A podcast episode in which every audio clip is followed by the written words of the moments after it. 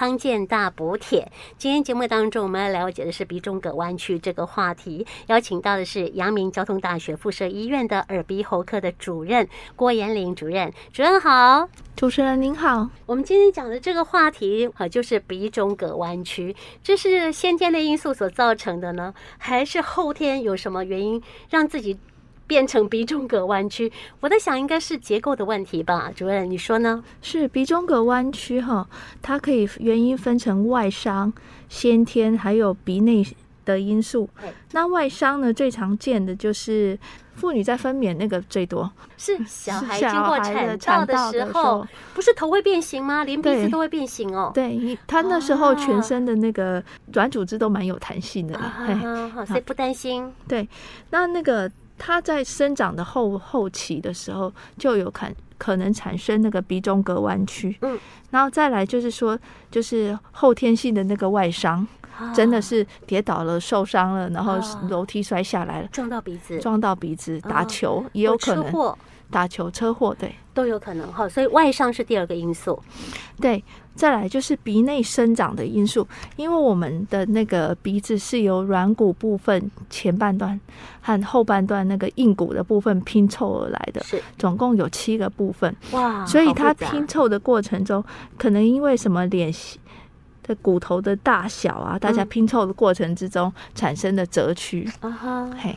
成长的时候、哦、骨头是它是一部分骨头一部分软骨、嗯、所以它们生长的速度如果没有到很一致，左和右的速度没有到很一致的时候、嗯、也会产生弯曲，这没有办法人为去阻止它哈。对对，因为也许对对哪一个部分是比较像父亲，哪一个部分像母亲的、哦、所以这个比较没有没办法控制的因素了。对，那也许它长长成了以后它就是弯的了。哦，难怪很多人都是先天就这样弯了啊！对啊，对，它通常发生一侧还是两侧？有时候是很明显的弯向某侧，哦，左或右，然后也也有可能是它是 S 型的，嗯嗯，或者是它是有一个很像尖刺的部分，哦、都有可能。状况怎么那么多啊？那我们要面对各种不同的状况来帮他做不同的处理哦。呃，这个可能要靠很多医生的自己本身的经验喽。是，就是说要怎么样可以让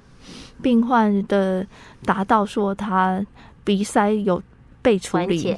对，鼻塞被缓解的一个状况哈。哦，所以你的意思是说，通常鼻中隔弯曲，那呃，病患的主诉最严重的状况，最平最常被听到的状况就是说他鼻塞。那请问一下，还有别的症状吗？除了鼻塞之外，会不会流鼻血啊，什么等等？在那个弯曲的那个凹侧。等于说是对侧鼻塞的那个对侧，如果它的那个黏膜它的张力很大的时候，伴随着黏膜里面的那个血管也会张力比较大，嗯，那所以在那个点的位置呢，如果说有时候磕到碰到啊，瘙痒了一下啦，就有可能说产生流鼻血的状况。嗯哼，那我们可以了解一下鼻子的构造吗？那个鼻子鼻子的构造，呃，我们简单的来看哈，它就是。呃，我们用手可以触摸到的那个部分，软软的那个部分，就是鼻中隔软骨以及它四周的上侧和下侧软骨构成的。软骨软骨的部分。那在里面我摸不到的地方是硬骨喽。对，再往上，如果我们摸一下摸一下脸的形状，再往上接近眼睛的那一段硬的。哦，这里我摸到了。对，戴眼镜的部分是那个就是那个鼻骨。啊、哦，鼻骨，鼻骨这边也会有发生鼻中隔弯曲吗？可能。鼻骨。也会，那是外伤外伤性的，它是硬骨的部分，哦、是是是。比如说撞到了怎么样呢？嗯、好，那我还以为鼻子分了鼻孔、鼻毛，跟那个鼻息肉，结果不对。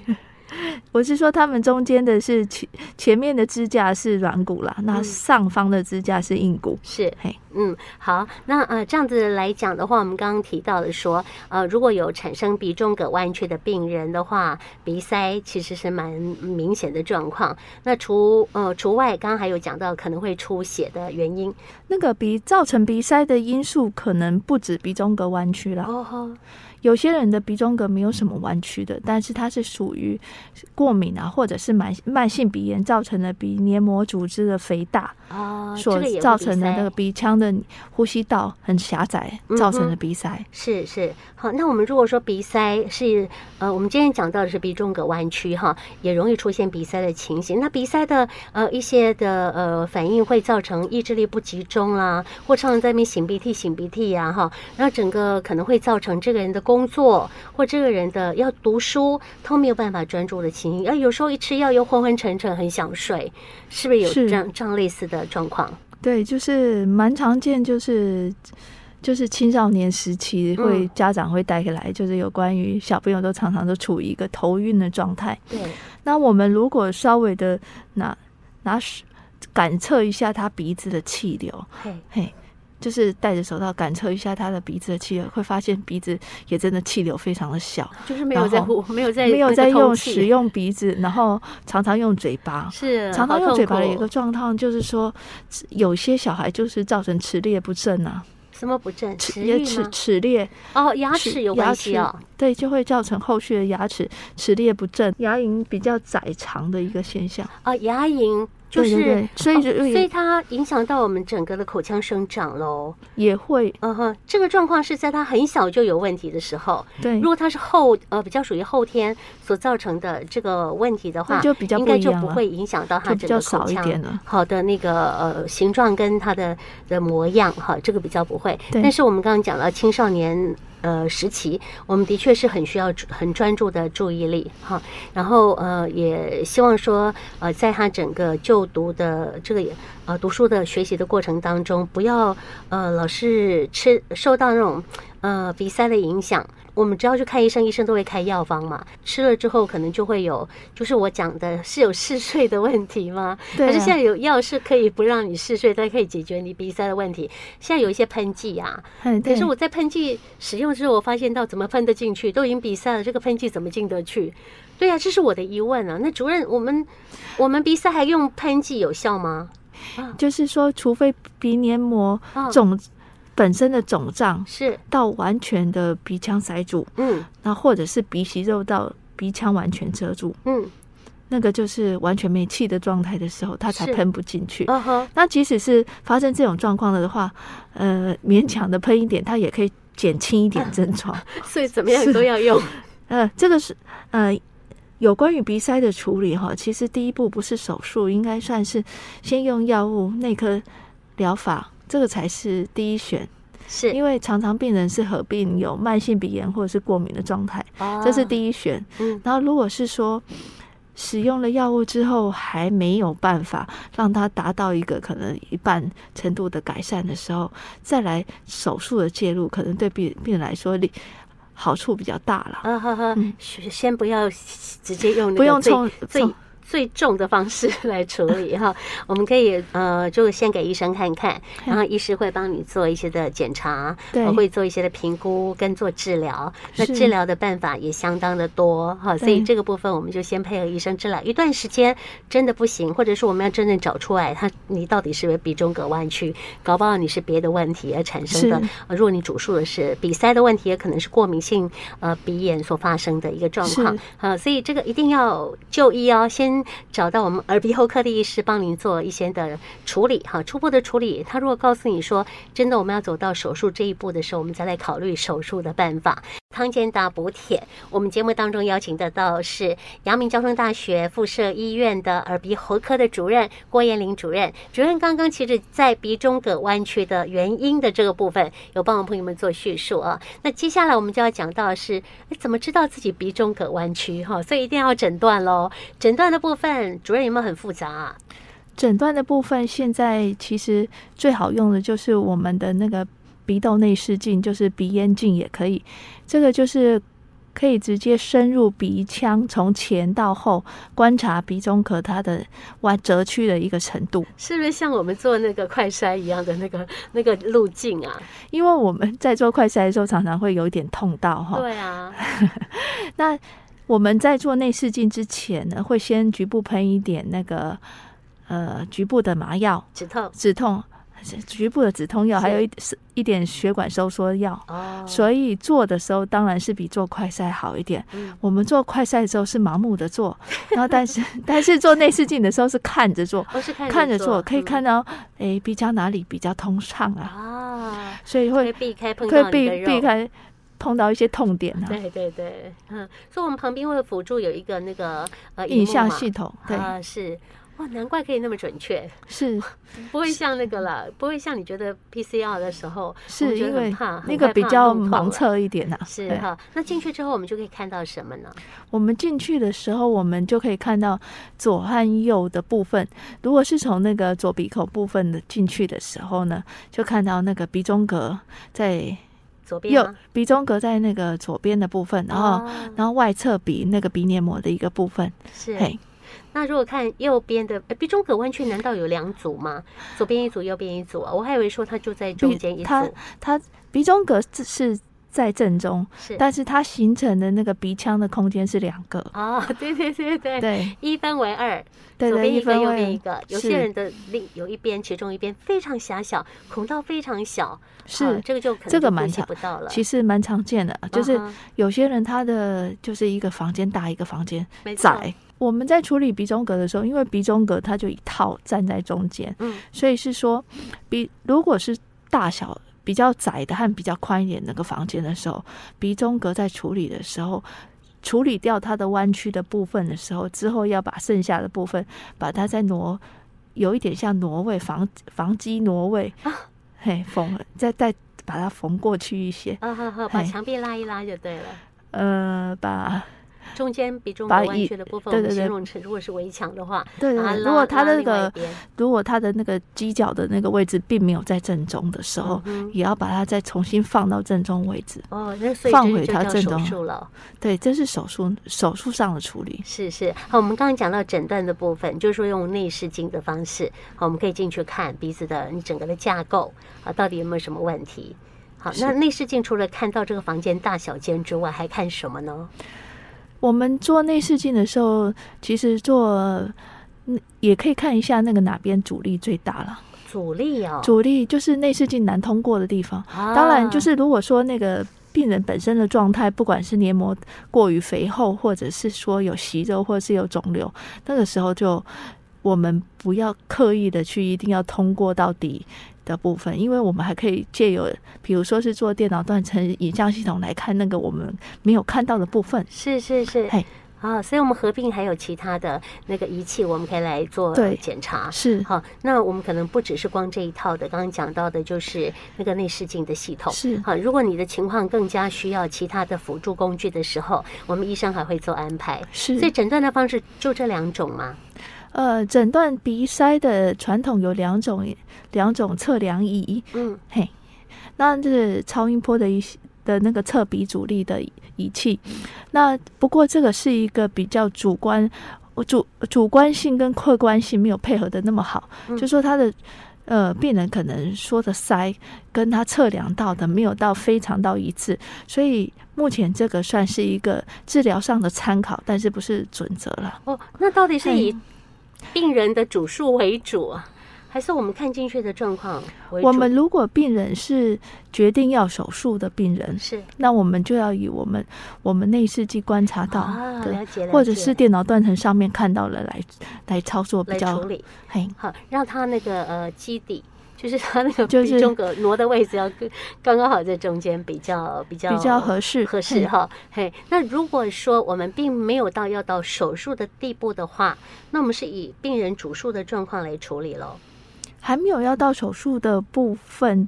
我们都会尽量的就是帮病人做那个药物上面的调整。哦，哦，我们药物有很多种嘛，很多的选择嘛，因为每个人适合用的使用的药物可能不尽相同。是，那个鼻可以使用鼻喷剂加上口服药。啊、哦，那我有对，比如说是那还有一部分人是严重在过敏发作的，哦、那可能要适度的给他一点口服类固醇、哦、或是针剂，让他先先停住他这个过于过于严重的过敏的事情。哦、可能会不断打喷嚏嘛？如果鼻中隔弯曲，会不会严重的话，除了鼻塞之外，那个是打喷嚏本身是本打喷嚏是那个神经性反应，它不是。它不是鼻中隔弯曲造成哦，神经性的反应，好好，那它可能合并出现这个状况就对了，对，好，那我们就要针对它的症状来处理、来治疗。好，所以刚刚主任有跟我们讲到说，用鼻喷剂也可以，或者用药物的处理方式，我们也会来进行。那就要看看我们在使用这些药物的状况是不是可以改善他的病情。如果没有办法改善病情的话，我们可能就是要换一下。跟病人讨论一下，嗯，嘿，讨论一下是说他要需不需要手术方面的来协助他的问题，嗯、哼哼他的鼻塞的问题是啊。那现在的手术跟呃十多年前的手术模式是一样的吗？还是我们有很多进步的状况？这十多年最大的进步大概就是内视镜。和那个敷料的问题，敷料的改善，敷料的改善，其实很多朋友说哦，你这做了手术啊，哈，中间要那个填很多纱布嘛，哈，就是让它止血吧，哈，这个纱布事后要扯出来说好痛哦，那是过去的使用纱布的状态。可是后来呃，主任跟我讲说，其实进步相当的大，我们现在使用的敷料跟过去的纱布是不一样的，现在是比较像塑胶，是不是？现在比较像现在的那个鼻填塞物都是走向一些比较能够裂解的一些材料，嗯，所以它比较像敷料啊，敷料比较像敷料，比较像敷料，所以在手术完。大部分的病人还是有可能要接受就是鼻子全部填塞的状态，嗯哼，那移除的时候就不用说用。用夹的拉出来拉出来的意思，嗯，这样就会让舒舒服度好一点。啊，真的哈，哦，这是大家很怕面对的哈。以前就要用那个夹的方式把纱布取出，而且里面有很多纱布哈，塞很满这样，我们可能要一次取两次取哈。那每次都觉得，因为这个地方的皮肤很敏锐、很敏感啊，哈，所以在扯的时候真的是很很不舒服哈。但你现在不用害怕了，我们现在的敷变成是敷料的东西哈，所以我们在处理它的时候。时候呢，就不用不太会去呃伤害到你的旁边的黏膜了，是啊，那我们就交代给医生就对了，这是专业方面的处理哈。那我现在比较想要请教呃主任的是啊，我们是不是有什么用用水清洗你鼻子的方式？这个有助于鼻塞吗？还是有助于我们鼻子里面的清洁的方式吗？就是冲水进去，左鼻孔水进去，从右鼻孔出来的，这算是一种保健的方式吗？保健我们鼻子的方法吗？我常听到有人这样跟我讲，如果鼻塞你就用冲剂去冲鼻子。大家如果有有那个过敏性鼻炎的时候，用开水，哦，一定要使用开水哦，开水要多多烫啊，要冷开水，冷开水就是常温水了啊，哦，常温水一般水务必要使用开水，对，就是要煮沸过，对，煮沸过的水，嗯，甚至矿泉水也你也可以当做一个选择，然后加上半茶匙的盐哦，要加盐哦，两百五十 C C 加上半茶匙的盐左右啦，嗯，嘿，然后那个从一比进洗进去之后，从另外脸斜斜的，让那个液体容易再从另外一边流出来。哦呵呵，你刚刚讲说这是特别针对哪个问题的处理？主要是慢性慢性的状况，就是过敏性的，哦，然后还有慢性鼻窦炎的。哦，慢性鼻窦炎、过敏性鼻炎，对，好多可以。甚至说电疗，电疗做过那个癌症的电疗。就是放射线治疗之后的病人的一个维持那个鼻腔清洁的方式，这也可以。 哦, 哦，那这个都是属于那个在你的问题已经出现了哈。那但是如果说我们还没有形成鼻子毛病呃之前的保健，有时候这个部分要注意，常常清洁我们的鼻鼻孔啊之类的。其实是不用的，不需要哈，因为我们自己本身有呃这个防御的机制。对，嗯，本身的黏膜的黏液里本身就有抗菌成分，其实尽量是不要不要去洗掉它啦，嗯，也不要抠鼻孔，嗯，当然是也不要抠鼻孔啊。嗯，然后那个那对于说长期的都在过敏的过敏程度比较严重的病人，可以建议说可能可能让他每天顶多一次或者是两天一次做一下做一下那个冲洗的动作，是为了减少他过敏原的量哦，在里面冲洗。所以这这所以清洗对于没有病症的人是非非必要措施啊。嗯哼嗯哼，没有病症的人不需要做。对对对。哦，那我应该是不需要哈。是。那我们今天有很多的呃提到的内容，其实可以给听众朋友来做参考。如果你有鼻子的问题哈，那当然鼻中隔弯曲它的主要的原因跟发生的症状，呃呃，怎么样来做处理的一些方式，我们今天郭妍玲主任已经在节目当中跟大家来说明了。那我们今天非常感谢郭主任啊、呃，来帮我们做这样的一个解说，谢谢你，谢谢，再见，拜拜。